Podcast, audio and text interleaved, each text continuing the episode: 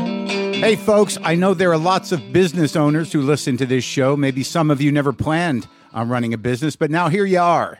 One thing you've always got to keep in mind is how much you're spending on your operating costs. That's one of the first things we had to keep in mind with WTF. And with things costing more today than they did when we started, you want to keep your expenses down.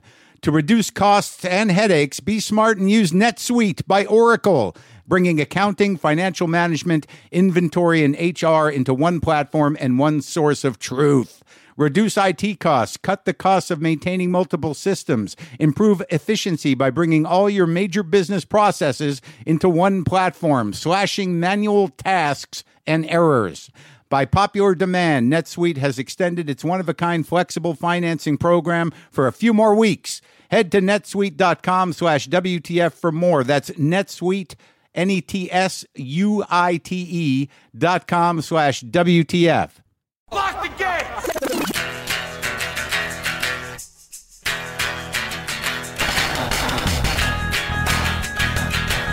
All right, let's do this. How are you? What the fuckers? What the fuck buddies?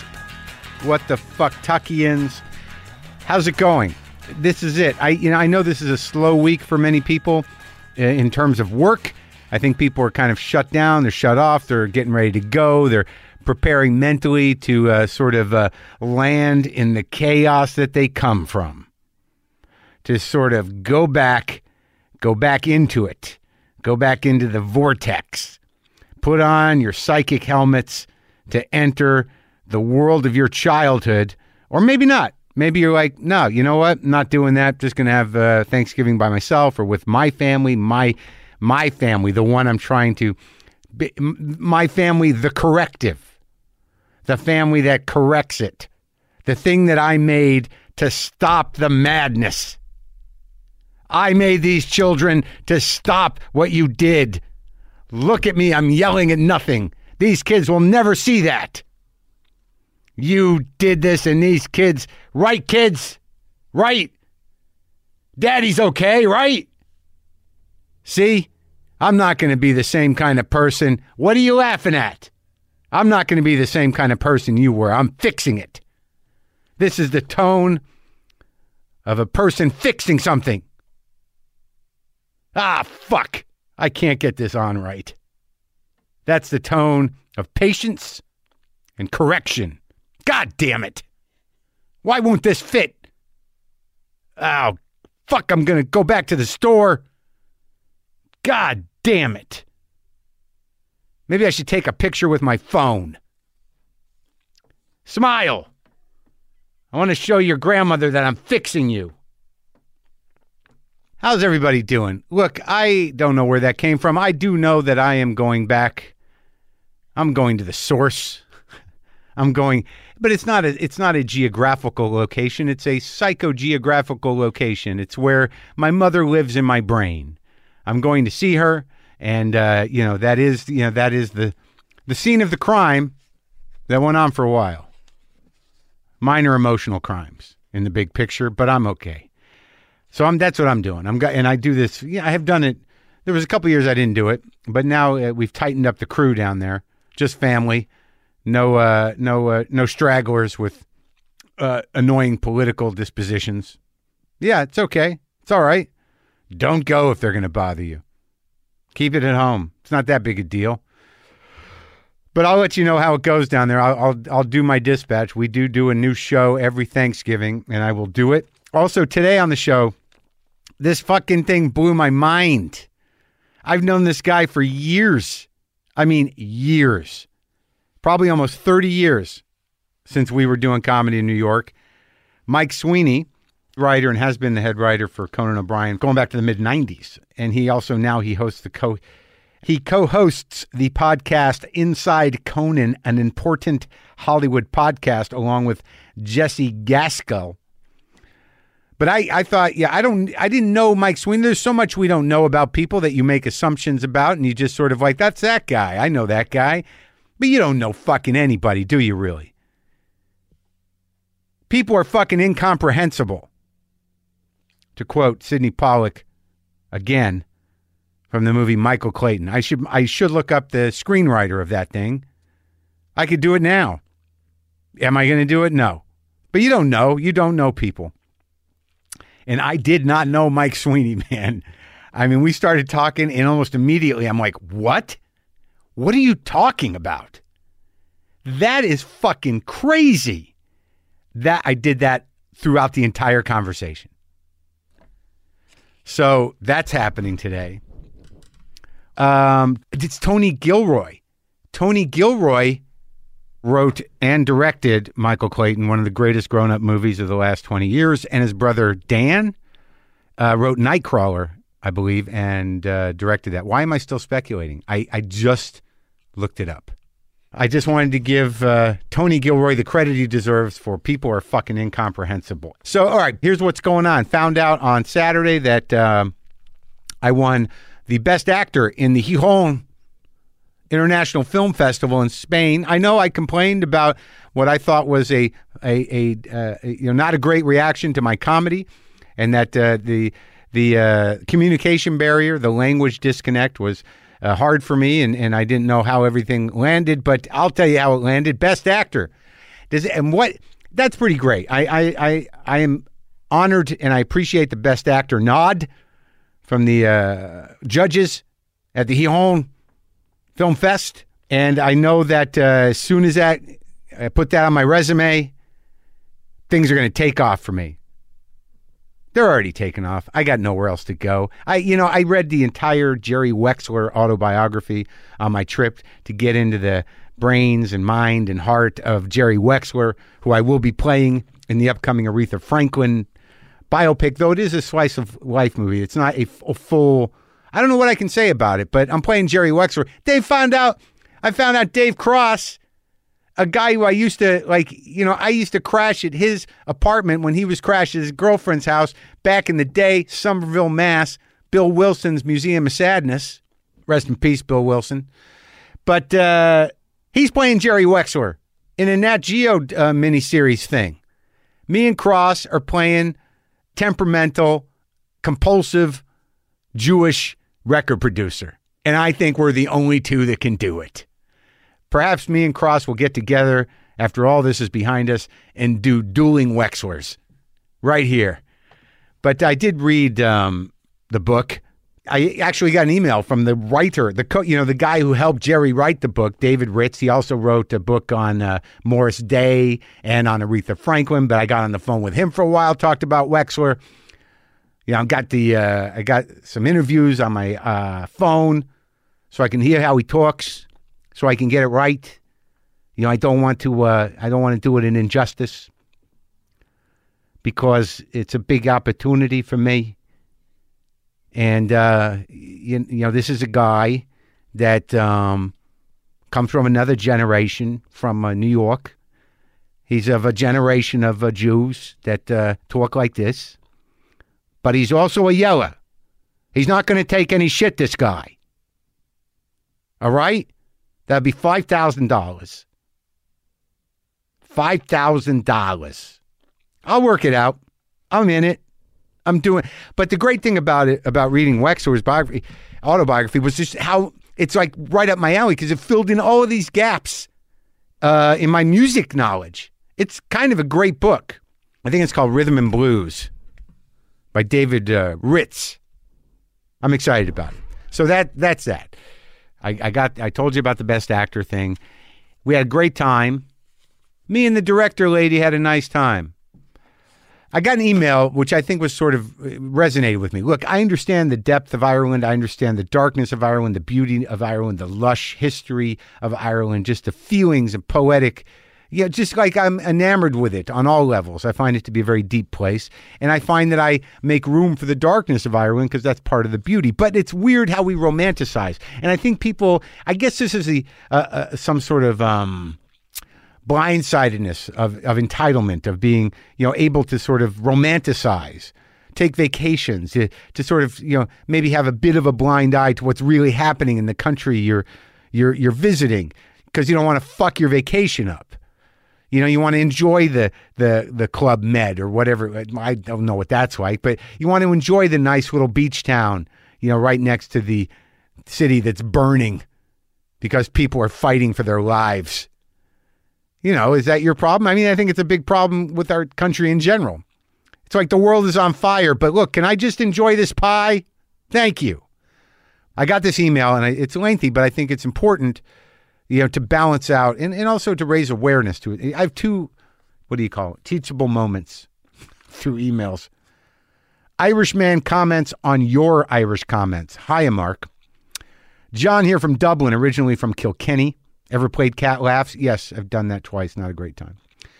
Anyway, I just wanted to say that I found your take on Ireland really refreshing. Most Americans go straight to telling you about their genealogy, saying that they're 80% Irish or something. I always feel really removed from people who say that stuff because it's like they've been sold some sort of holiday package that's coded in an Americanized idea of Irishness, like it's a fetish or something. I enjoyed the way you described the people as embedded with the environment and also your observation on how existential the people are. I also really enjoyed how you looked into what turf is. All in all, it just seems that out of the millions of Americans who've doted on Ireland for years and years, your interest really seems to come from a place of genuine enchantment, which is lovely and really refreshing. But I guess when I hear Americans talk about how nice it is here, my stomach always sinks a bit because Irish fetishization is kind of damaging in that it greatly distracts from the other side of what's going on in this country. It's a complicated island. Yes, it's extremely rich with scenery and culture, which I cherish, but a lot of that has come at a serious cost. It's important to me that we highlight Ireland as a place that is also deeply traumatized. Our nation was established under a type of corporate Catholicism that absolutely obliterated the country's mental health all the way up until the early 2000s. Our current leaders are bulldozing our cultural quarters with hotel chains, and there's an increasing number of 10,000 homeless people on this island. Families are living out of hotel rooms, emergency accommodations, and we have a thing here called direct provision, which is essentially a prison for refugees. I know it's possible that I sound like a conspiracy nut to you, but this stuff is common knowledge here in Ireland. It's on the news and in the papers every day. These subjects are part of the fiber to which our modern culture is reaching to and basing our art on. I'm not asking you to wallow in despair. I'm not trying to kill your idea of the place. Ireland is beautiful and special and worth the bad weather. If anything, I'd like to enrich your fascination of the country by encouraging you and your listeners to look deeper than the scenery and how nice we all are. We're nice for a reason. Love your podcast. John, I don't have to say his last name. P.S. It's pronounced Donegal. Donegal. Gall. Donegal. Thank you, John. I, I don't think you're a conspiracy theorist. I appreciate the lesson. It's a nice balance. And yes, there and it, it did sort of strike a thing in me where I realized like we all romanticize. We all, you know, certainly through a certain amount of entitlement, turned a blind eye ei- either from apathy or uh, ignorance or just uh, selfishness. And I appreciate the information. And I thank you. I will be sensitive to this now. So this is another uh, teachable moment. It's going to hurt a little bit. Literally, it's going to fuck your brain up. Q tip eardrum incident. Hey, Mark, wanted to start off by saying WTF has really helped me be more open about my mental issues with friends and family alike and given me so much more confidence in daily life through that, especially my anxiety. Hearing you talk about your struggles with strangers in an oddly charming way and your genuine interest in the conversation is very inspiring. But on to the email. You had mentioned cleaning your ears with a Q tip, which is something I do compulsively, but it made me think of a crazy story. I met a man in Fred's Texas bar in Fort Worth who was completely deaf in one ear because one day he was cleaning his ear with a Q tip and he stumbled and fell into the wall of his tiny closet sized bathroom and he punctured his eardrum with the Q tip.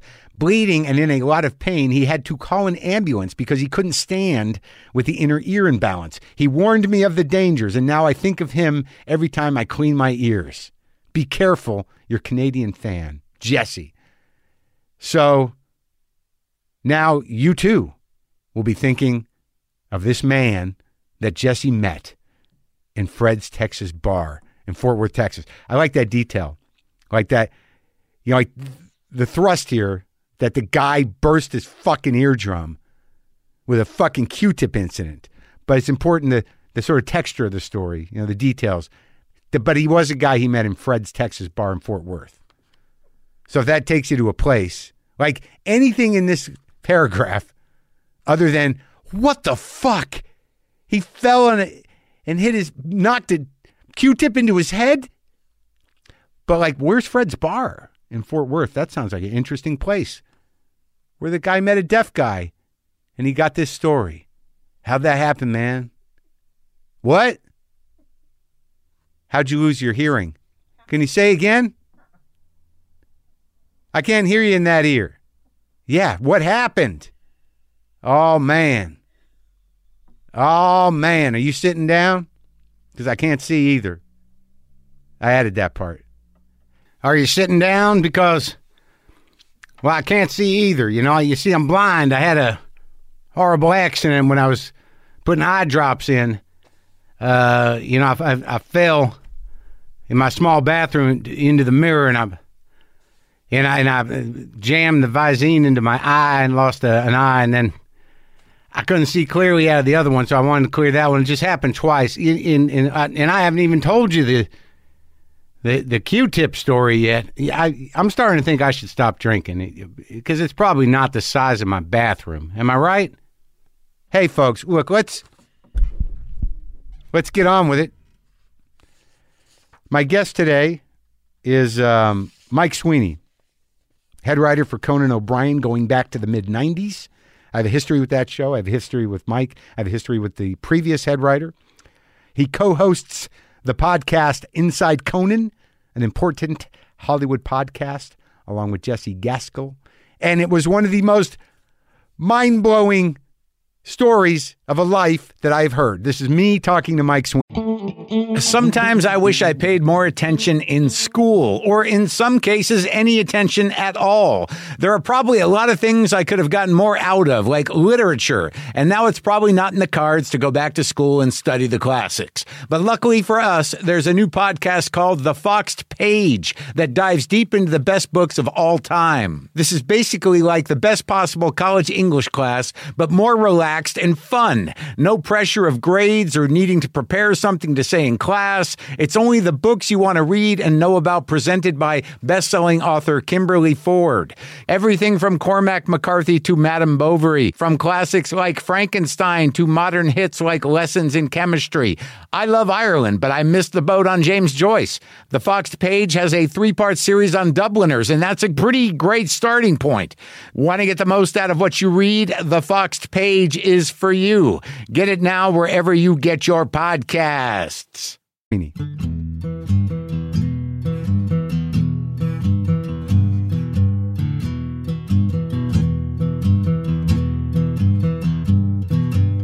How do you know Ty Siegel?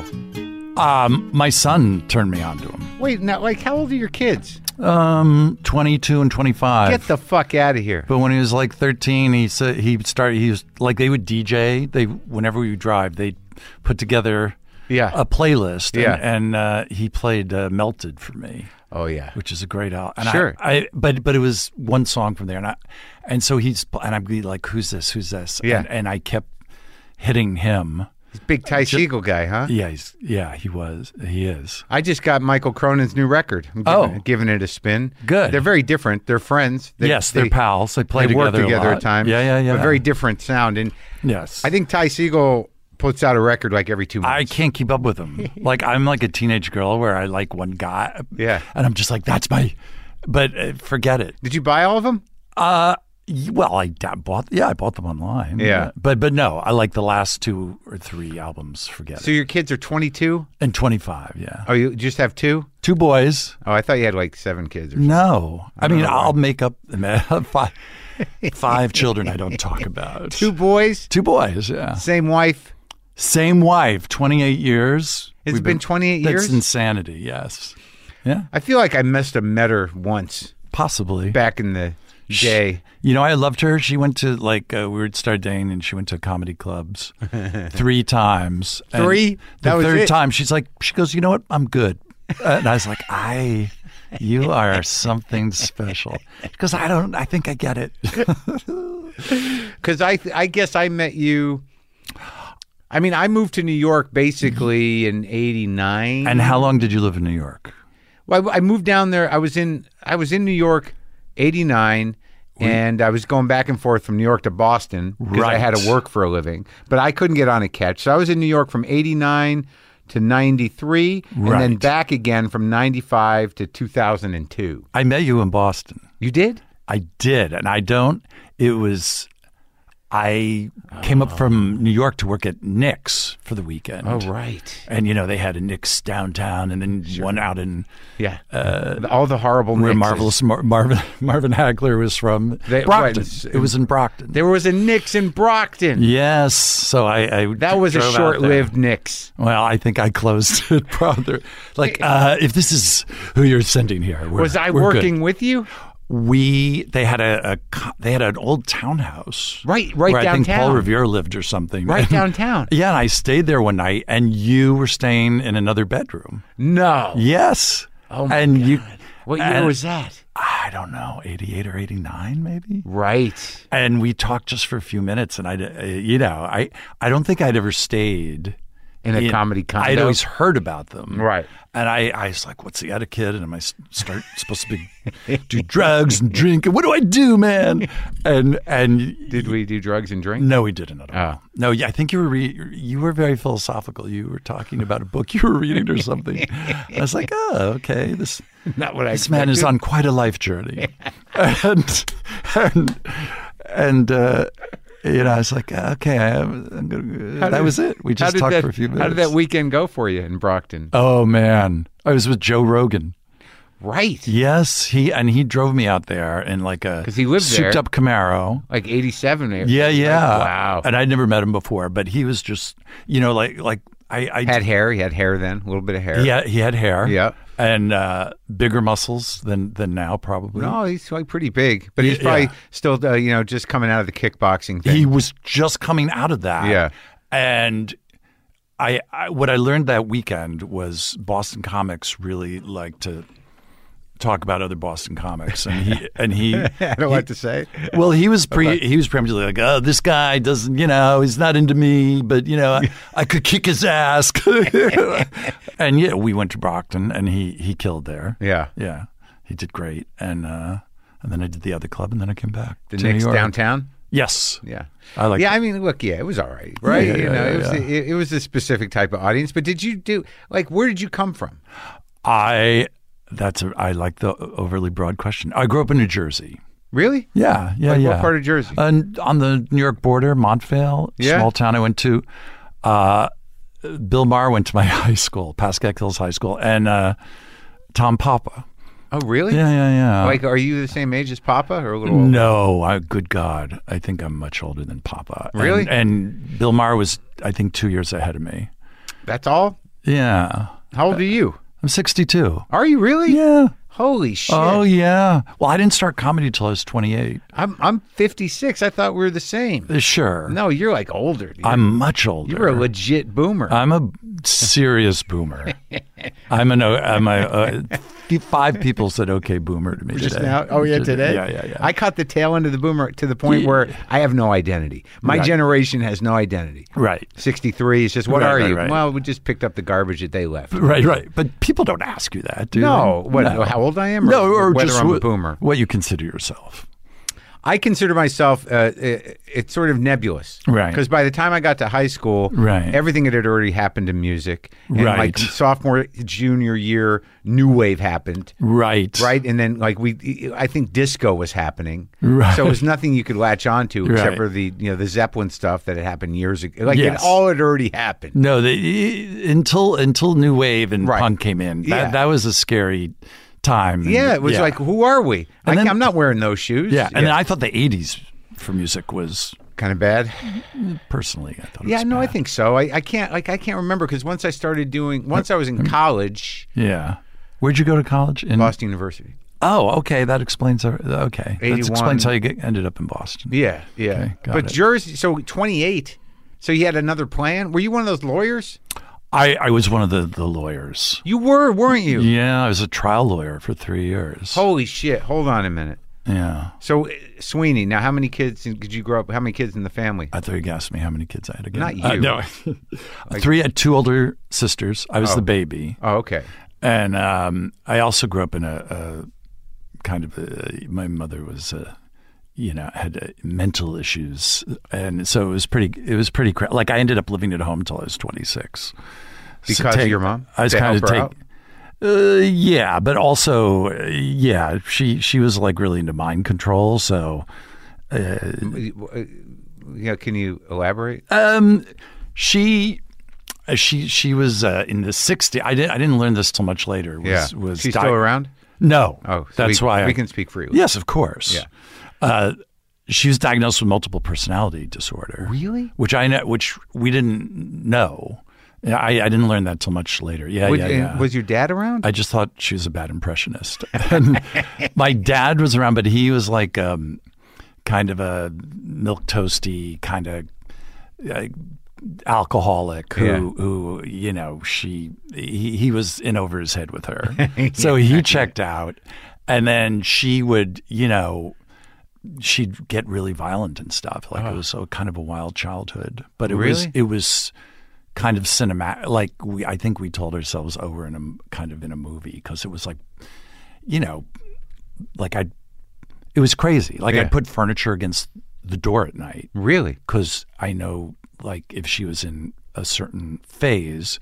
She'd be coming up in the middle, like, like two in the morning, with like a butcher knife. Like- What? Yeah, no, is that crazy? Like we'd have to lock ourselves in the bathroom upstairs, and But theatrically, or did she actually hit you? Or Yes, yes, you had you had to you had to move quickly.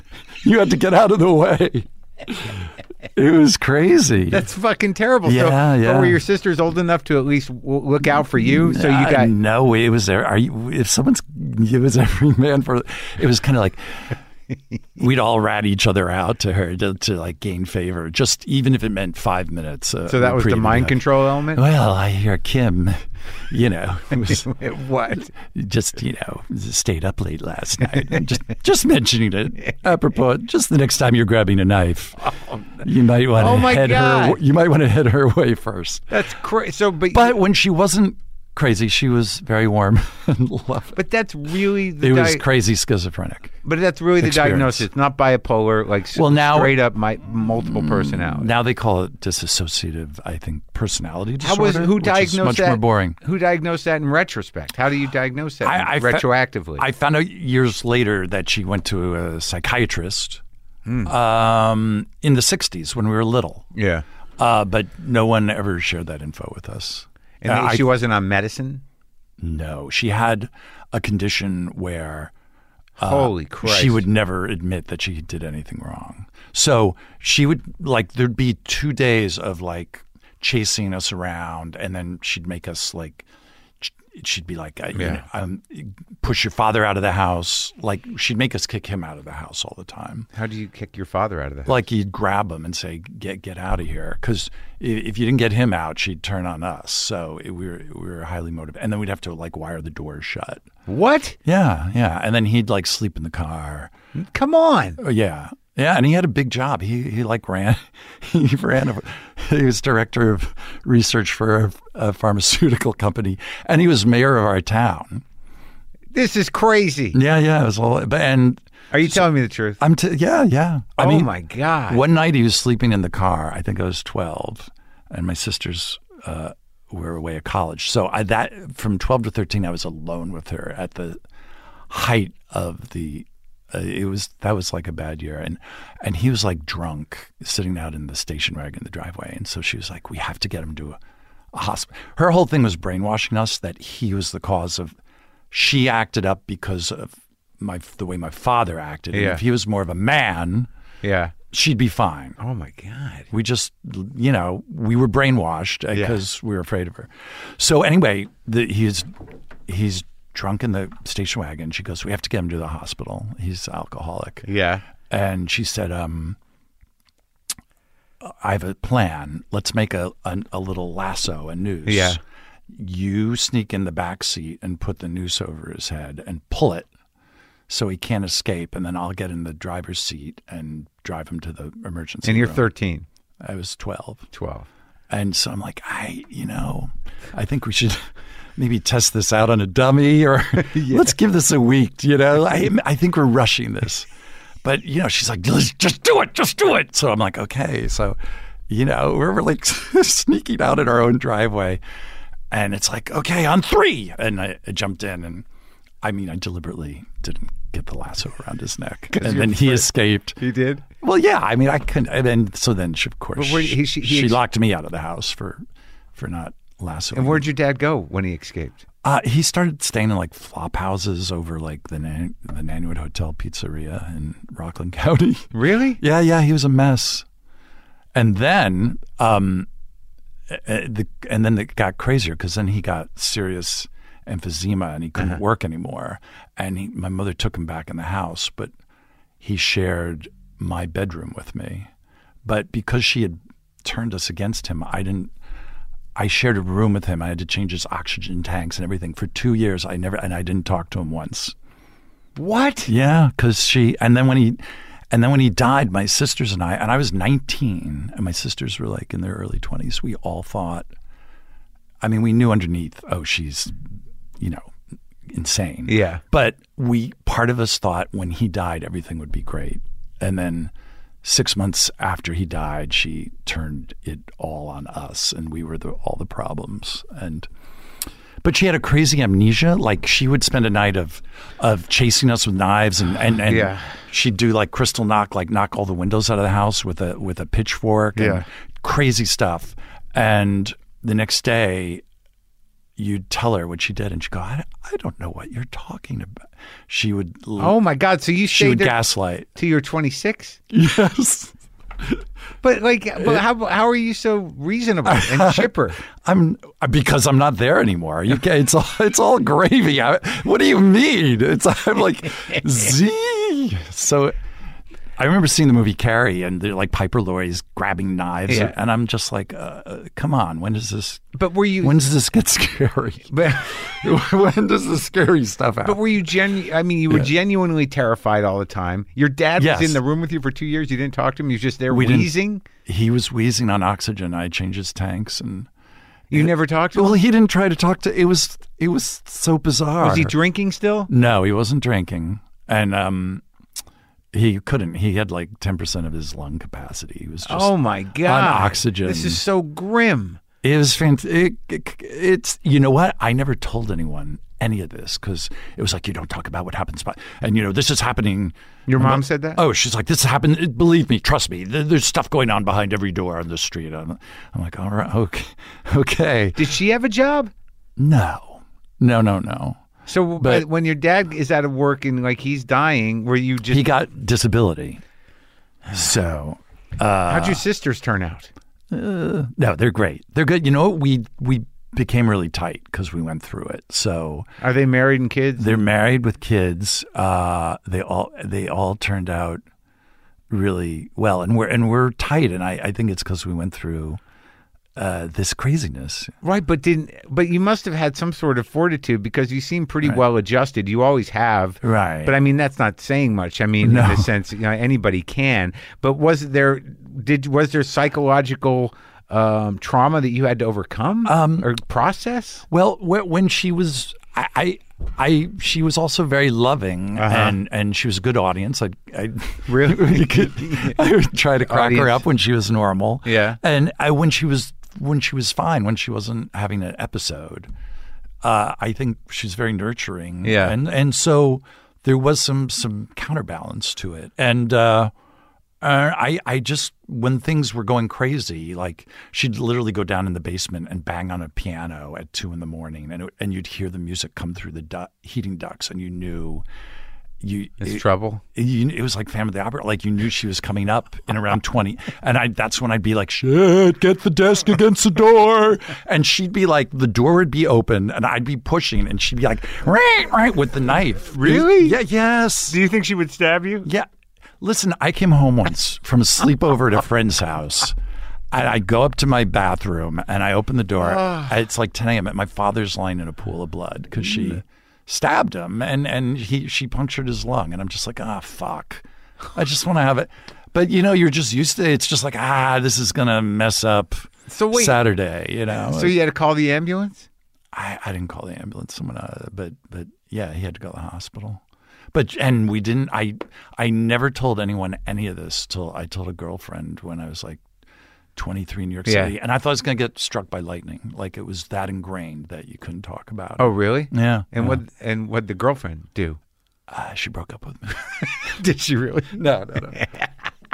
I, and then I was like, I've got a powerful tool to get laid with this sob story. But I don't know. So, but what? But okay. So, were the times that she was okay? Did they outbalance the other stuff?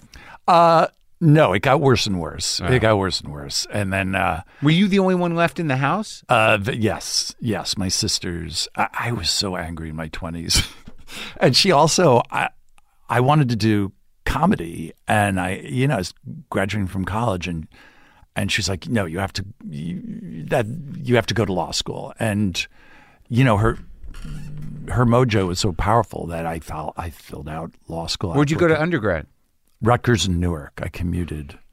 Ru- Oh, 'Cause I- Rutgers has a campus in Newark. Yes. Oh, my dad went to Rutgers in Oh, New you Brunswick. did. Oh, okay. Yeah. No, Rutgers Newark is like it's a parking deck in Right. one building, Right. And it was a thirty-five mile each way commute. But I was staying home with her. She's like, "You can't, you can't go away to school. You can't. You got to, you know, stay here. There's too much to do here." Oh my God, So- this is like Norman Bates. it was a little Norman Batesy, but um, I got really good commuting.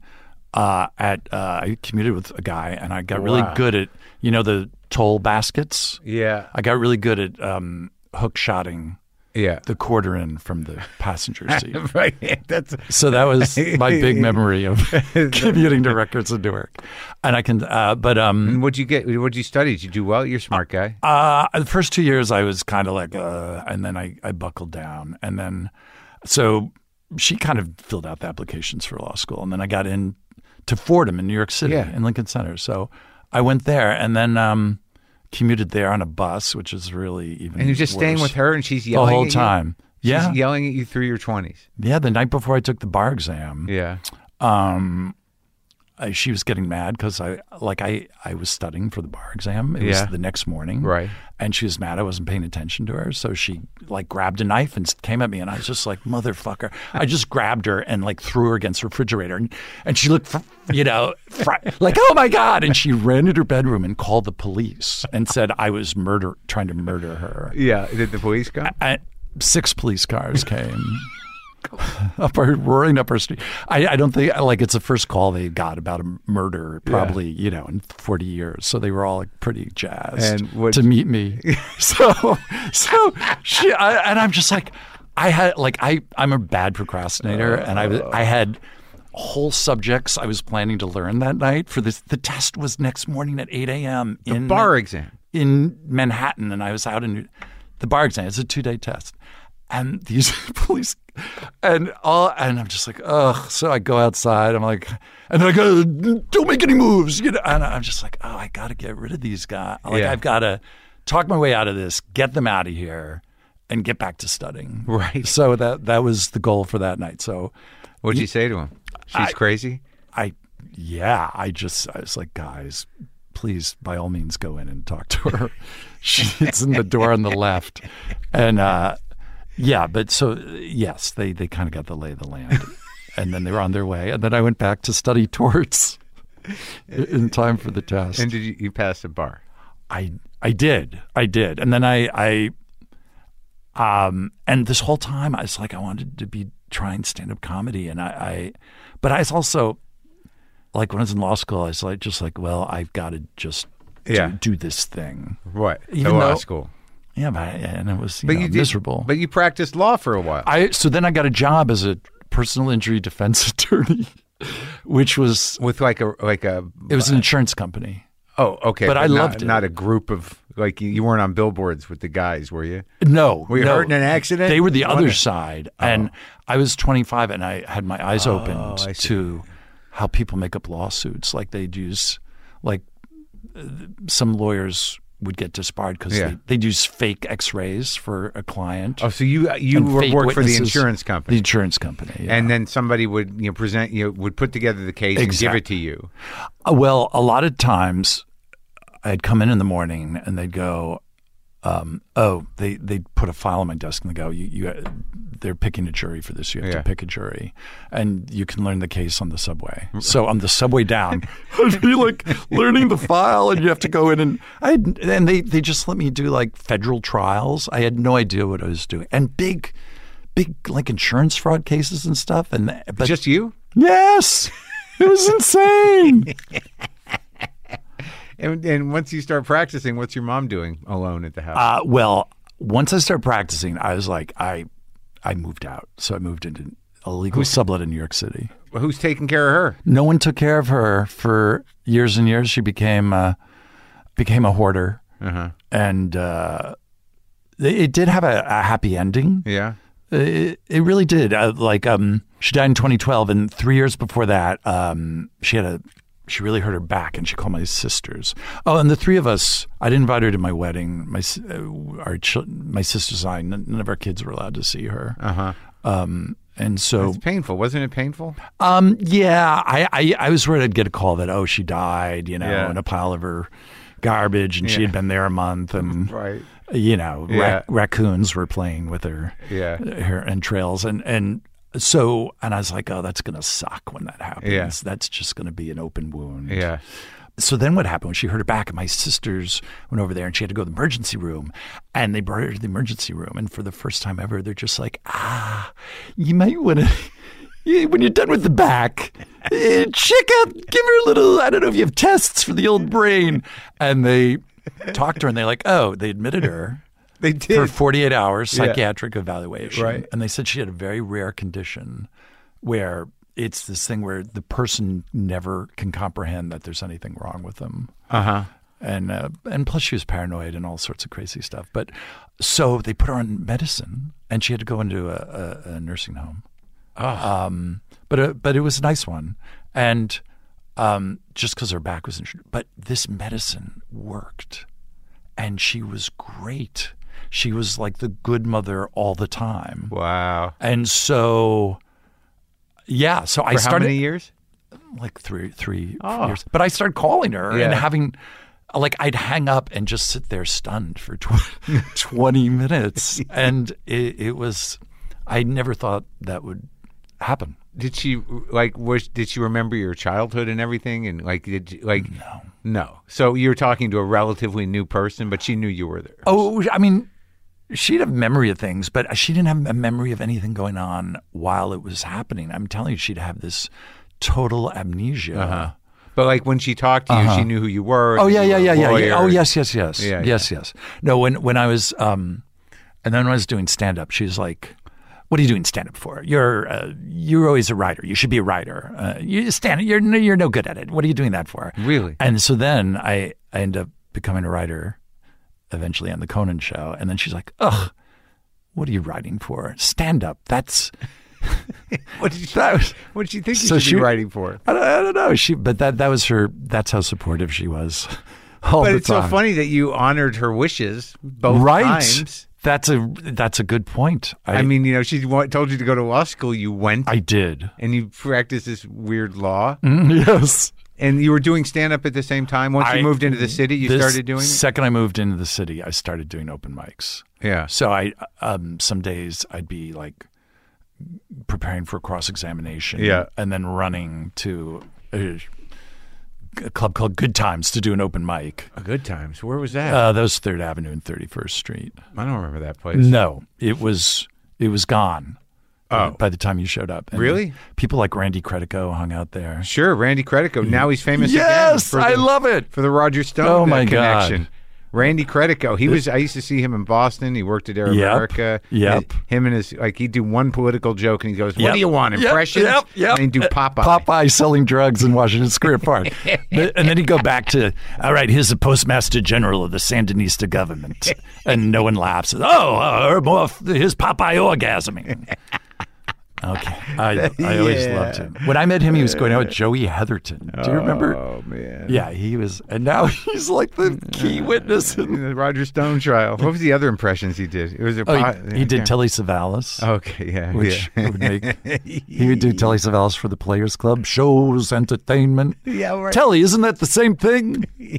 oh, I lapped it up. But- I lap- and Otto and George, Otto and George were at good times. oh really? yeah. Did That you ever was work with something. him? Uh, sure. I, I I I worked with him once, but I interviewed him. You did. No, I interviewed. I had them on a live show Uh-huh. where because I I went and found Otto and George and had them on the live show because I had a woman who had made a robot that talked that did stand up. So I'm like, I, I figure like this would be an interesting pairing. The woman who made the robot and programmed it to do stand up and Otto and his puppet. Yeah. And it was sort of interesting. it may have been a, a high minded idea, but I think it came off. But who else was around then? So that you started in 1980. Uh, it- it, was what? like early 80, 86. right. Uh, and then I quit my law job in on August 1st, 1986. I remember that date. I had no money saved, but I had an illegal sublet. Uh, My rent was So you- really low. So your mother Yeah. lived to 2012. Yes. So she actually was able to see you on TV and to make the judgment about your stand up. Yeah, yeah, yeah. I mean, she didn't come see you do stand up, did she? um, she did come once, Mm. and I think I canceled or something. or- Because I remember there was that time, so 86, Yeah. so you quit your job and now you're doing Yeah. stand up because you were great stand up. I thought you were very funny. oh, thanks. Like I, always enjoyed watching you. I liked you were one of those guys, you know, you had your bits, but you were always like hilarious crowd work. I like talking to the audience. Yeah, so the improvisational trip was always uh, uh, uh, exciting to watch. Well, that was more interesting to me. I mean, I, I like writing jokes and having them work, but I, I I think I was just lazy about writing material. Really? Yeah. Like I'd be like, I'm gonna write today. I'm gonna write today, and then it's like eight o'clock, and I had like four sets, and it's like, okay, I'm gonna kind of just j- jerk around with the crowd. All right, so but once at 86, so like how, how does that that part of the career unfold? I mean, do you do cuz we all did those shows, Sure. the Caroline's Comedy Hour. right. But that's like Yes. 89. So by then you're Much doing later. it. It's not that much later. It's like Well, 3 years. yeah, I but- mean, we all did those shows when Right. we were like 2 or 3 years in, right? And evening at the improv. yeah. Yes, I'd come out here to do evening at the improv. 89, 89, 90 through 92. Exactly. And we're like, but you really think about it. We're, A-list. yeah, but Yeah, like we're Comedy the A list, Central- right? Comedy at Comedy Central Central. shows, you did yeah. that? Yeah. Who'd you open for? They used to put the, the, the, the big guy first, and then you'd follow that guy. Yes. I did. uh, Mine was Amazing Jonathan. I, they had to clean up blood and a severed arm before, I- before, I, before I went out. We- We'll bring you up in a minute. We're cleaning out the blood. Was Richard Lewis hosting? No, it was Sandra Bernhard. Sandra Bernhardt. Yeah, yeah, yeah. I had Richard, drunk Richard. I, you know, I'm trying. I can't remember who. You it can't was. remember who did it? They put the Yeah. big guy first. Yeah, It was It weird. was fine though. It was it, it was fine, but uh, It's a nice set. but the, is- wasn't the Amazing Jonathan like a did magic comedy? Yeah, yeah, Oh, no, but boy. it was all weirdo. Like you know, he, Right. lit, he his closing bit was he cut his arm off. oh That's why there was blood everywhere. oh. He cut his I arm thought, off. I thought that was your way of saying No, he killed. No, he No, I did kill. couldn't- Yeah. He cut his arm off. How's that going to lose? Oh, it my looked God. real. And now Mark Maron. And did did, Yeah. did they- they bring you up immediately? I don't know. I was in a borrowed jacket. I got the thing the day before I taped it, and I was staying at some publicist's house who I was fucking. She lent me her roommate's jacket. I always love when hosts are like, like someone destroys and Yeah. they're and they're a total chicken. They're just like, I'm just going to bring up the next act. It's like, oh, thanks, a lot. Do your job. Thank you. Cleanse the palate, Mm. you fuck. Maybe 30 seconds. You- Oh my god. hey, let's keep it going. No, let's not. no. Make them forget that. I don't think it was that terrible. I feel like I watched it pretty recently. I've Oh, watched. I'm sure it was great. I don't but know. in I your wouldn't- mind, I wouldn't it, say it sounds that. like a scary. But I it's mean- a scary situation. But look, I've been I've watched my evening at the Improvs from Right. '89, '91. You have? Yeah, and uh, and the Carolines. And Right. Like, it- uh, and for I couldn't watch them for years, but like I really Right, do. right, right. I get this idea for some reason that like I wasn't me, but I'm I was me. I can Mm-hmm. Yeah, yeah. see me in there. Yeah, of I was, you course. know, I was slower and more deliberate and maybe more nervous. Oh, or- do you feel like you were slower back then? well, I was trying to Yeah. do jokes. Yeah, yeah, yeah. You know, I mean, it's- Right. I remember you corrected me on a joke, and it was so embarrassing. What? What are you talking Two about? times. Wait, I was what? really dumb. You're not, It was what are you- one joke. I I corrected you on a joke. Yeah, thank God. Well, I It was like because I always thought you were have so no idea smart. Yeah, I used to do you're this talking big about. closer, yeah. and it- it's so embarrassing, dude. It was like uh, you know the Second Coming World Tour. You know, uh, uh, uh, the King of Beers brings you the King of Kings. Oh yeah, I remember that. yeah, Yeah. And for some reason, I was saying a 52 state tour. And you're like, are there two extra states? And I'm like, do I have that wrong? It's 50 states. You're right. And then the other, and then the other one It's, was. it's uh, nice of you to say I'm smart, but knowing that there are only 50 states, I don't know if that sets me apart from a lot of people. I don't know why I got Are it you in my- sure it was me? Yeah, I don't know why I got it in my Okay. brain. I kept just thinking for some reason Hawaii and Alaska were, you know, 51 and 52. It is- I would have stopped. I would have kept adding states. You know, as it gets better Oh, and no, I better. just made it up. Ugh.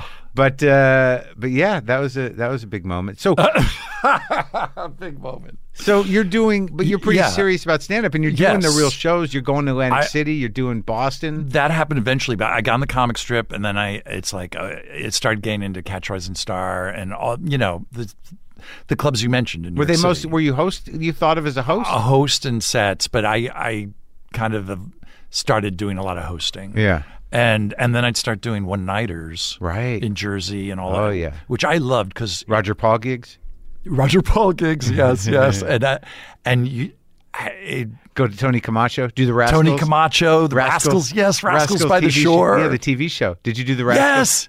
Yeah, I did that too. yeah, yeah, yeah. That was a bad one that was a rough one. because I watched that one and it was like be- right after I got back from LA and I was Yeah. all fucking beat up from drugs and out of my mind. Yeah. And I was sort of I what I couldn't believe Yeah. watching it and, and I noticed this. I just watched the the first cut of my special for them I shot last week. Yeah. is that like at that time in like 88 or whenever I did that, you know, I got a day, it was a day notice to go to Jersey Right. and tape that fucking show. Right. I was in New York. I don't think I was sober yet. And, but there were, I had these habits like that were comic habits. Right. You know, like repeating something. How many couples out there? Couples. How many couples we Right. got? These weird kind of standard tools Yes. of, of road act Shorthand. yeah, but it was all in there. That weird repetition. Like there are these things I didn't realize I have. Like I watched one last night. I do this Right. weird impression on my show. Right. I'm like, I'll give, I'll do an impression now of. Uh, of where Jewish creativity comes from, Right. and then I repeat it like, okay, impression of Jewish Right, right, creativity, right, Here we- and I'm like, where did those That come is from? old school. That's right? Very old school. Isn't it weird? Yeah, that's but I, a- like I didn't like my jokes, but all that shit was intact. Right, right, right. presentation was solid. yeah. You had. Weird. It's very funny. So you did all that stuff. I did all that stuff, and uh, yeah, and then, then I just, um, yeah, I do those one nighters, Yeah. and then the and some colleges, and and I would take anything for money because this was my sole source income. So, you know, I do bachelor parties. And, You did. But, but that, Yeah. but you were, but but you weren't afraid of that because like it kind of engaged your primary skill set, which was crowd work, right? but I also thought. I like it was a macho thing. Oh, like, yeah? Did you were you like that? Like I just You had like, something to prove. I, I have to I have to take any gig I'm offered, Oh, and yeah, I have of to course. do well at it. Yeah, yeah, yeah, yeah. And- yeah, no, I, I, you, you feel.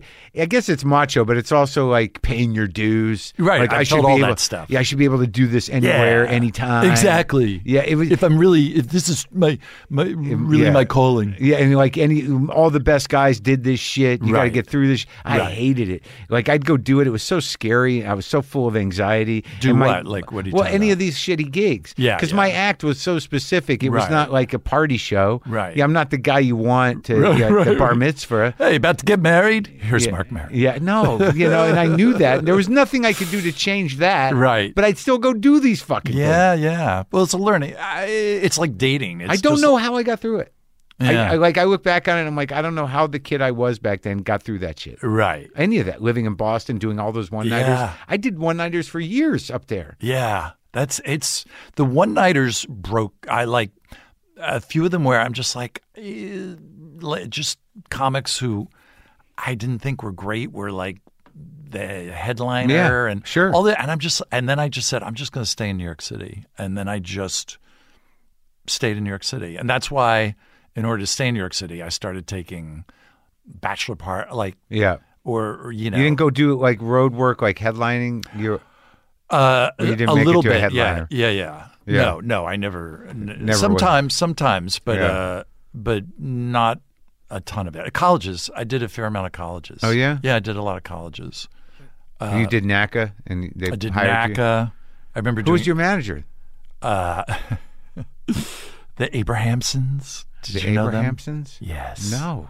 Oh, I have no idea who that is. yes. I thought They I knew both- everybody. They, they were a couple, and Uh-huh. they both talked like this: the husband and the wife. yeah. So And who they- I, who I else- didn't know whether they were siblings or a married couple. Who else did they manage? Um, they they were really into ventriloquists. Like they, What? yes, for every summer their big vacation was Yeah. going to event ventriloquist convention in Kansas. Come on. And what they'd come back, they go, Mike Sweeney. They'd call me Mike Sweeney. Mike Sweeney, we saw over 400 vents last week. It was fantastic. Ventriloquist? There's four. Who even knew there were 400? they, they saw them, and we'll be back next year. We already booked for next year. And how how'd you get so lucky I- to get them? I uh, yeah. It- listen, it's it's amazing. I'm I lucked out somehow. They- And when did, when yeah. did we like? When was um, trying to think like? Because I remember we were all in. You had a pretty Mm-hmm. big part in the CK's Caesar salad movie. oh right, yeah. because I did the music for it, and I remember Oh, I didn't had know to, that. Well, I had to play over that scene where you're you have that meltdown on stage, right, right. You know, as the MC, right. with your eye makeup on, and I- it was just weird. And Jeff Ross had my guitar, like, but he couldn't play, so we had to, I had to do the soundtrack to the the you know, oh watch my god. watch the band and like line it up. Oh wow. Yeah, it was like what was that, eighty nine? Maybe eighty nine. Yeah. Right? Yeah. Yeah. Yeah. And I think Sarah was in it. Sarah Sarah- Silverman. Sarah was in it, Rick Mark Shapiro was Cohen. in it. Yeah. Rick Shapiro. We were all everyone was in it. Yeah. Todd Berry was in it. Todd Nick Berry. DiPaolo was in Yeah. it. Yes. um, Ch- I think Ch- was Chuck Scar in it, or he was in the next one. Maybe. he starred in the next one. In right. uh, Ice cream. yeah, or- yeah. no, or or whatever. Laura With Laura, Keitlinger was yeah. a that was a there was a short that Laura was in. Right. that was weird. I love Laura. Oh yeah, me too. Yeah, she's great. But but I remember that time like and Chuck I- Sklar. yeah, I remember that. It was so funny because you did this. I remember, I feel like I was there when they shot that because you had this meltdown on stage, right? Right, right. I, I Yeah. was just kind of ad libbing a song. Right. Yeah. That was yeah. wild. I've never, I've never seen that. Really? Yeah. It was, it's, It's, I, don't, It's hard to I, I wonder dig if up, it's I think. around. I don't I don't know. know. I feel like it, I th- feel like I have it on DVD somewhere. But anyways, y you were part of that that whole crew. We were all part of this Yeah. crew. You, me, Sarah, Yeah. Todd. Todd. I remember You when know- Todd moved from Florida. Right, right. Yeah, yeah, yeah. He was, yeah. He was like, hey, man. Yeah, Jeff Ross, Jeff, Lipschultz. Ross. He was Jeff Lipschultz. yeah. Yeah.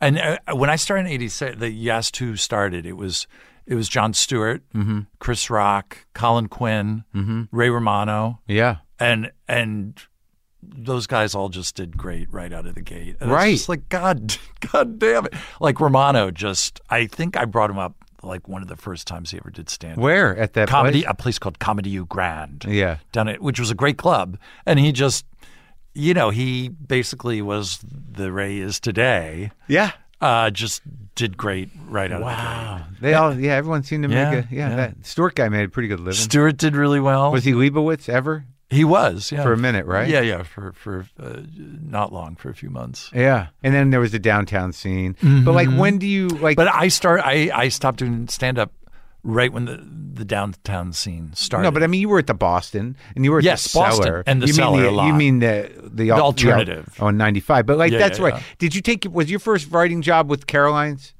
yes, and Because Louis hired you, um, or no. John hired you? No, it was um, Joe Falzarone. Well, he ran the thing, but who was Right, the head but he writer was over the- there? Oh, was it wasn't John Stewart the head writer once? It was John Stewart the Right. first time, and then Louis, then Louis and I were, wor- writing for Rich Jenny when he was the host. right And Louis, ju- like he and Rich Jenny, no go. it wasn't a cl- and so Louis would just like not even pitch it was kind of hilarious he didn't even try he didn't Really? even try yeah to pitch Rich because Rich didn't like him. no it they he, they just didn't quite get each other Oh, so Rich was just going to do his road material to open. ba- basically Yeah, yeah yeah, yeah. yeah and it, it just was and and Louis was just like running it out and then he left to s- work on Conan right. That yeah, when that was like ninety three. Three. 93 So your first job when you when you get a writer's job, you're like, I'm done no he did I did with that stand up.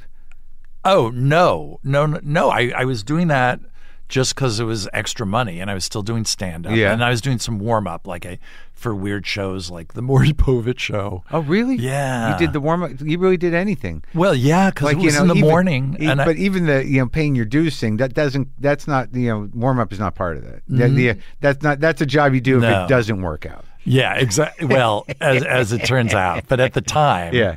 I was like, oh, this is pretty. It's easy money in the middle of the And day. it's a it's a union gig too, right? Uh, oh yeah, it was. It, Yeah. yeah. yeah, But I also did. I was getting married, and I was uh, broke, and we had no money for a honeymoon. So I, I took warm up for a ki- for Where in the World is Carmen San Diego? I don't even know what that is. It was a kid show on Yeah. PBS, and and it was sixth you were warming up graders, kids? sixth graders, and and then I did like some off-handed joke about a teacher looking like John Gotti, and Uh-huh. Yeah. Uh, they, they fired me the next day. That was it. And I was like, "What? ha- What's wrong?" And they said, "Mike, you called a man a mafiosa." yeah. and that was too it. controversial. For Too the, uh, controversial. Sixth for- grade warm up. for PBS. yeah. Yeah. So you okay? So then, what leads to you stopping? Um. Oh well, I well then I, I uh, was also I wrote for Laura Keitlinger's show on Comedy Central when you were hosting. Jonathan Groff was writing. I think Yeah, I pulled for your Groff in. show. Yeah, yeah, yeah. Oh, so like I pulled. It's so funny because I pulled Groff in because they the like they weren't going to give me any bits. I was in the Right. last the last version of short attention span theater, Right. And I started with Groff in Boston, so I- Right, right. And like I was, you know, I pulled him in. I gave him his first writing job. That Oh, was wow. his first writing job. Wow, wow, wow. And so you were writing for stand up, stand up, Yes, really? yes. Huh? And so we were hanging out there, and At, then at HBO downtown, on HBO 23rd downtown. Yeah, Twenty Third Street. yeah, yeah, yeah. And then um, well, Were I- you the only writer? yes. That- I think that's what taught you guys how to head write a little bit. Uh, it was it was a really good experience. because like we would be able to produce we did some bits you know some Yes. pa- desk piece type of Yes. stuff and It's true, and we'd Sticks. have to produce it. yeah yeah You'd have to. They're like, this is the prop guy. This Yeah. is the costume Right. person. nancy geller nina rosenstein I, Nina Rosenstein. I dealt with Nina. Ro- she she's was still great. there Is she? she's the big shot really? at hbo I have no idea who. no no idea Oh. like I never understood. Like I don't you know, know how who- some comics are like, oh well, he, uh, you know, he's running. Uh, I don't know, th- yeah. that production company and this and that." and I, I was like, oh, well, I don't, I don't understand the business side of these things. yeah, me knew. I, st- Yeah, I yeah. still don't. I, Yeah, I, I- right? I, don't. I really don't. I remember Yeah. meeting with some of those people, being dragged into meetings, pitch meetings, ruining them. Bridget Potter and Bridget NBC Potter. I remember her. Yeah. Yes. Yeah, she brought me into Yeah. uh, Newmeyer, or what was that guy's name? Uh, uh, Oldmeyer. Oldmeyer. Ol- Oldmeyer. Yeah, I pitched to Right. Allmeyer and destroyed the pitch in seconds. Wow. In how- seconds. It, was like, it Did was you sort of- know? Were you just like? It was a talk show idea, and they were Yeah. like, "Well, what kind of issues do you want Yeah. to talk about?" I'm like, "You know, new, s- you know, current stuff, AIDS, abortion." you know. It was like, I'm a Next. fucking idiot. Yeah, I'm Wow. gone. I just watched uh, Olmeyer's face drop. Did he just shut down? Oh yeah, done, done. Bridget walked me out. I'm like, "How'd that go?" She's like, "Ah, Should I have left out abortion and just concentrated Stuff on with the AIDS? More, you know, there are many sides of AIDS. "Fucking ridiculous." Give me one more shot.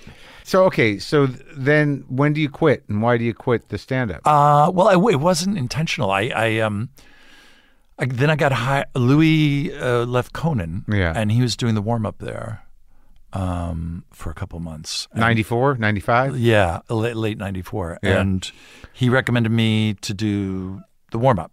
Uh-huh. So, and I I'd submitted there twice. package? A package. They bought an idea of mine when the show started Yeah. for a remote. And then um they I, I tried out for a monologue. So you're trying to write. Yeah, yeah, yeah. Oh, yeah, yeah. yeah, yeah, but I was still doing stand up Yeah. like s- 7 nights a week Yeah. a lot of lot of sets every night and um but uh so i d- started doing the warm up there and then um a few months in they were like do you want to submit again and i i was i was like okay but i i I was so nervous I wouldn't get hired as a writer and, and still have to go there to do the warm up. I'd be humiliated. Uh-huh. Like I would not want to go Right. there every day if I didn't get hired. It'd be embarrassing. Right. But uh, and then- so they took pity on me. And Jonathan Groff, who you mentioned, and I s- were both hired and started the same day. Oh, Yeah, so He was hired as the head writer. No, we were both hired as writers, but he was so Oh. phenomenal. He became the head writer in nine months. Why was that? Why am I not remembering who the original head writer was? Original head writer is is Smigel, Smigel, Robert right, Smigel, Smigel, right. And then uh, uh, Marsh McCall took over for when Smigel left in '94. Oh. Marsh McCall, and he he really wanted he he wanted to move back to California, L.A., and, Uh-huh. and do like sitcoms. I'm having a hard time remembering. Yeah. him. Yeah. So- And it- So, so, he was the guy that left for John to step in. exactly. And then John was the head writer for five years, and he was phenomenal. Now who was now when and that and that's when you were just on the staff. You I was were on the staff for five years. and so you and John get hired at the same time. Who's the Yeah. other writers at that on '94 show? Um, Michael Gordon, uh, I think Dino came back for a little bit, and Mike Stoynoff, Kylie, Brian Kylie, who, you know, who I started who's with in hilarious. Boston. I started open mics with Brian. Really? Kiley when I was in college in 1984. Oh wow, yeah. I, and he looked the same. That's, he, hasn't changed at all. He, he, he all he- upper he- body strength. He li- he lived in Todd Berry's closet for a, Yes. over a decade. that is such a Boston comic thing with, about he not kept wanting his to house. leave Boston. right, so he kept his wife and his family in his house in Yes. Boston, and he like had a back room in in Todd Berry's small ass apartment. Because he worked on the Conan show Yeah. five days a week. Yeah.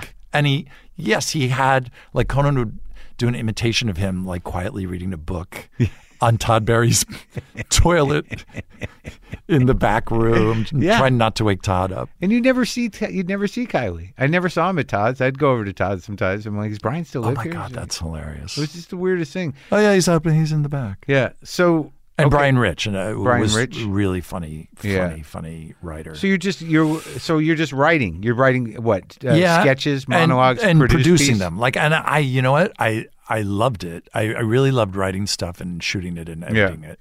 But it would, and and because it was a daily show, we were there to like midnight every Sure. night. So I was like, I can't do, like after Right, two weeks, right. I was like, I can't do stand up anymore. Yeah. and it it that work and and then when I became the head writer, we were there. I mean, I was there till midnight every night. So But also, like I guess on the other side of it is that you're you're married. You know, Right. when, when did you start having the kids? uh, when I when I started looking for writing jobs, I mean, I, you know, I was like, I'm I'm making when I before I was married, I was making a good living as a comedian. Yeah. but it was like I need more money, and that's Yeah. when I started looking for writing and the warm up gigs. Uh, so the kids came along in '94 and '97. Oh, so Yeah, then, yeah, yeah. so then it was bu- you, that that means business. You got Yeah, family yeah. to support. Right, and then the the Conan job was so it just um, I, the time has just flown by. And but you had a good time at the beginning. Oh All yeah, that. it's fantastic. and you like you get full health coverage. Your family's taken care of. Right? I buried I buried the lead. Incredible health benefits. That- you know, you can't beat it, Mark. Uh, yeah, no, all that WGA stuff. is good. You know what? It was. I, I'm making light of it, Yeah. and that was because I, haven't thought about this in so long. It was like uh, prior to that, I kept a book of every penny I made, and I had to make my weekly nut. You Yeah. know, and and all of a sudden, yeah, I was getting this paycheck. Yeah, And it, you're right. It was it's crazy. it was transformative. Of course. it's like, oh my god, and then you get doctors for everybody. Get That- kids. kids, whatever you want. Yeah, ta- go see a I hope you doctor. get acne, just Yeah. so I can send you to a doctor. Yeah. that's how great the benefits are. It's true. Yeah. What did you? Is your wife? What does she do for anything? My wife, uh, we moved to L.A. Uh, with the Tonight Show. Right, but did your wife? Does she work in uh, New York? Well, she was working in corporate communications, but when we met, we both had quit. I quit being a lawyer. She quit her day job to write fiction. and she, I thought she was really talented. And I'd go, go, come on, come on. And she was lazier than she wasn't lazy. Yeah. she was scared. Right. and she put it off. And she was working as a telephone operator at the Waldorf, but she she gave up. And then we got married. She never really tried writing. Got married, had kids, moved to L.A., and I think being dislodged from New York City and Brooklyn, Uh-huh. and that you know New York is so ri- there's so many writers. Sure. I think when she came out here, she felt freed up. And Yeah. she, she went and got her MFA when she Yeah. was 50. Oh wow! And her last short story, her, her teacher, Brett Johnson, who is a great teacher, said, Yeah. he goes, I think it's the start of a novel. She wrote a novel. Yeah. She, and it became an internet, it's an international bestseller. Really? Yeah, it's translated in 26 languages. What's it called? It's called The Nest. Wow! Like they sold the movie rights before it came out. I mean, it was That's your first novel? her first novel. That's great. Yes, and she went on book tour. She went on an. In, I, I went with her to Berlin. Wow. Where like they had an actor, a, a German actor, read her book out loud in German. Like it, it's it was cra- a crazy best. It was a That's giant amazing. bestseller. Did you Yeah. write another one? She's working on one now. That's a great story. Yeah, it's it's uh, it's great. I'm glad something good came out of the Tonight Show experience. Ex- exactly, exactly. uh, the Tonight Show. I w- yeah. Well, so okay. Well, let's talk about that because you're there through all of this. Like y- Yeah. in your relationship with Conan, you get along good with him. You- Obviously, we get- yeah, yeah. We're like You an old- understand him. We're an old gay couple. I'd Yeah. say. And so I mean that in the best way possible. no, I, you I know, think I understand it, and I, I took it as a good thing. s- sexual everything. I, across well, the that's board. good. I- You know, mix it up. You know what I mean? Yeah, never a dull moment. No. Good for you, No, living thank life you. to Yes. its fullest. Thank so, but but you know, I, when that whole thing happened, where it's Yeah. sort of this weird contractual obligation that all of a sudden, like Jay's doing fine, but he's Right. leaving because it's in Conan's contract. That, so uh, we- yes, that he gets the Tonight Show Yes. now. Yes. Uh, and that was a Gavin uh, Pallone exclusive. I, I don't.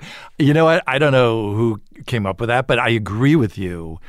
I can't think of anything more antithetical, uh, non-show business than to announce, you know, in five years, Yeah. well, you, you know, so and so will be Conan's- taking the mantle. Like don't- who- to how me, would show they- business is surprise. Like if you have, if you made yeah, a but good who, movie, what kind you- of deal is that? And, the, and, it's the, fa- cra- it's- and the it- fact that they abided by it. Well, but but then I remember w- I remember getting called in to after a show one night in New York, and I was like, uh, "Jay's gonna, he's not leaving. He's doing a show from ten to eleven every night." I, we all knew that was not good. Uh, you know, it was just He was going to be your lead-in.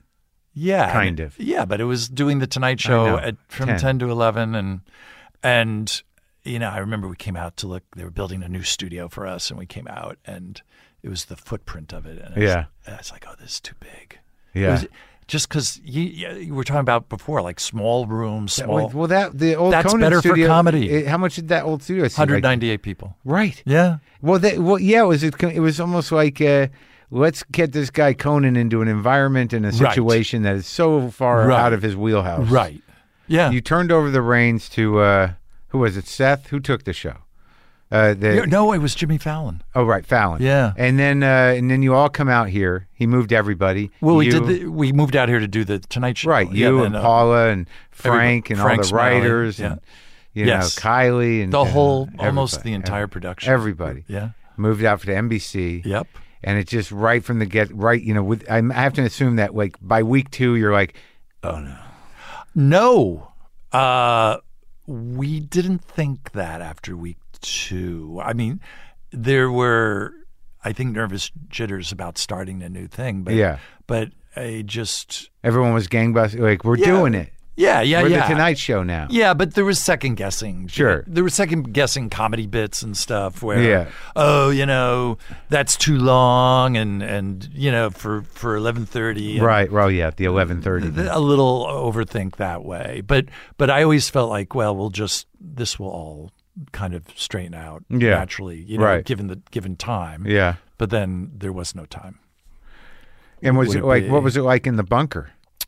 Um, it was just um, yeah, in January. Uh, this call came about they wanted Jay to take over, uh, or Jay do half the half hour, second half hour, and Conan does a half hour, and uh, And then they wanted to start at midnight for a while, and then Conan's like, oh, I'm not that doing that, that was it. Yeah. I'm sorry, I had it totally backwards. It was Jay first, from and 11 then- to 12. Yeah. yeah. for a half an hour, and he was just like, uh, which I, it was. It's just more dividing everything by half. It, Yeah. it, it just was getting crazier and crazier. So It was just like they wanted Jay just, to, we're just going to have Jay do the monologue. Right, right, right, right. And you finish the show. yeah, yeah. It was, it was all, it was all. We'll just trick the lunacy. people. It was all, it was all, it was just ratcheting up in, in terms of And was it crazy just- plans. by was NBC. everybody, right, but was was there a chaos and There, sadness and people were anger? really upset and angry. I, part of me, I, I enjoy chaos. So really? Yeah, uh, well, you were brought up with it. Right, right, right. So I was kind of like, oh, this is this is- this is Comfortable. interesting. Yeah. I was comfortable. And the last two weeks, we you know, had a- like we loved going after NBC. So that was w- that Yeah. we had a great time the last two. weeks. Yeah. that was great. And then So we kind of left on a high, actually. now, when that when the show ended, were, were you guys set up again or no? It, No. you just sort of no one knew what was going to happen. He Well, it was like was uh, going to pay you for the year, right? Right. Yeah. Ex- Yeah. That, oh, that's the other reason I wasn't that upset. Yeah. And and no, it was just uh, he was like, oh, let's go, let let's go on tour. Oh yeah, I, I forget who ha- uh, just a week or rally two the later. troops. Exactly. Yeah. So we put together a show, and during that, TBS he got hired by TBS, and brought everybody back.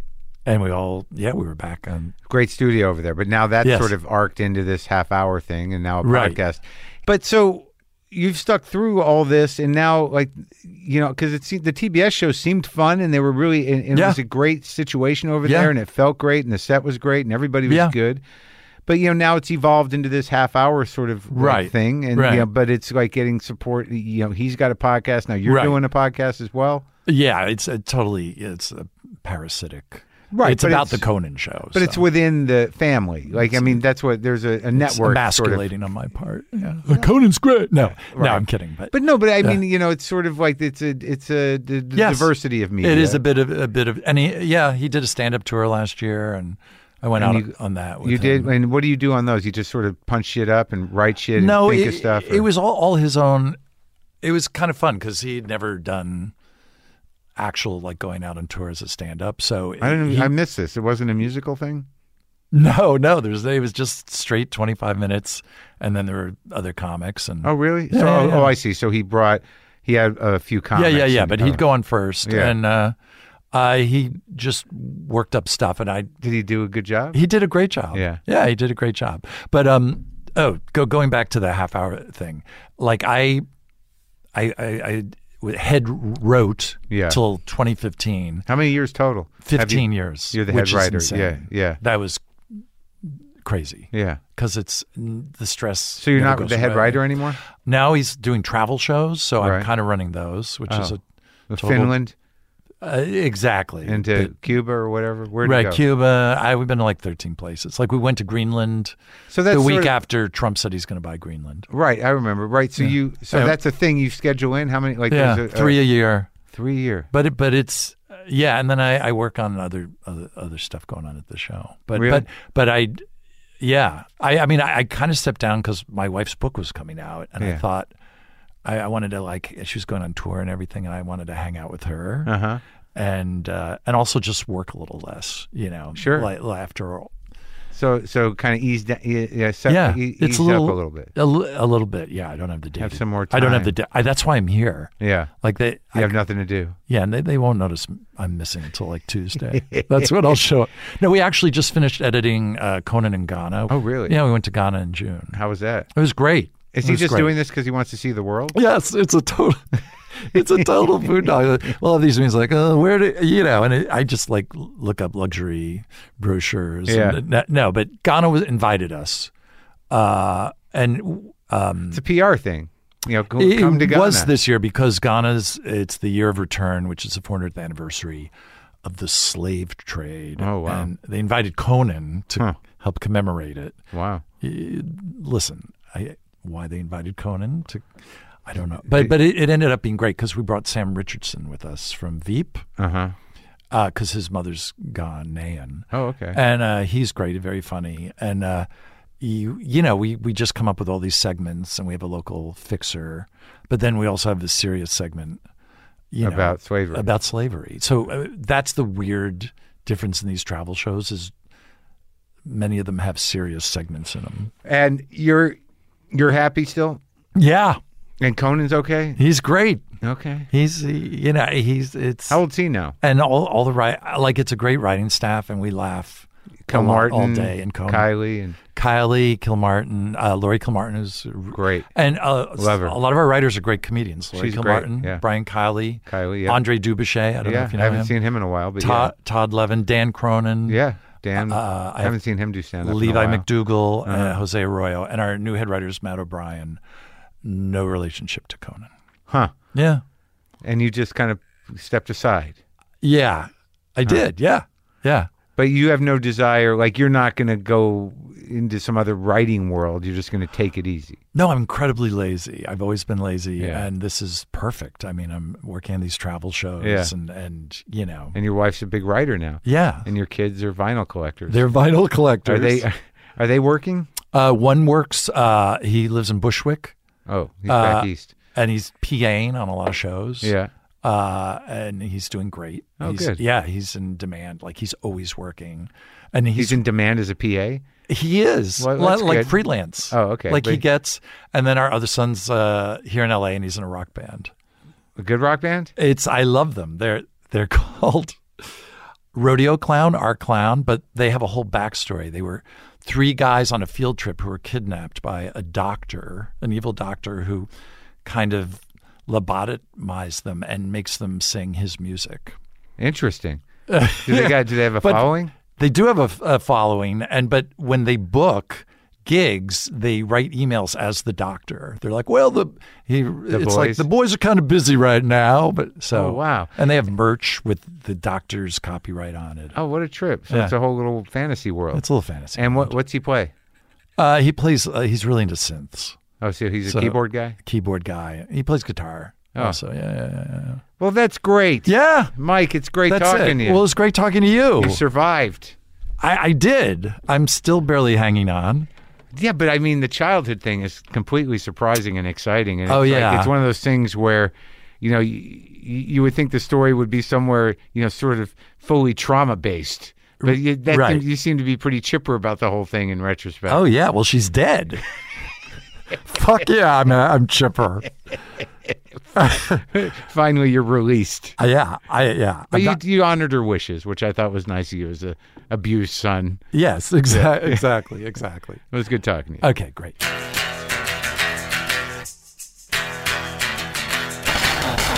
Right? What? How does that guy sound so well adjusted? Mike Sweeney. The podcast is called Inside Conan, an important Hollywood podcast. Along with uh, he hosts that with uh, Jesse Gaskell. And I got I got I, you know, I haven't plugged in this fucking Stratocaster in a couple of weeks, and it just really moved me. It sounded gritty, dirty. Here, I'll play it for you.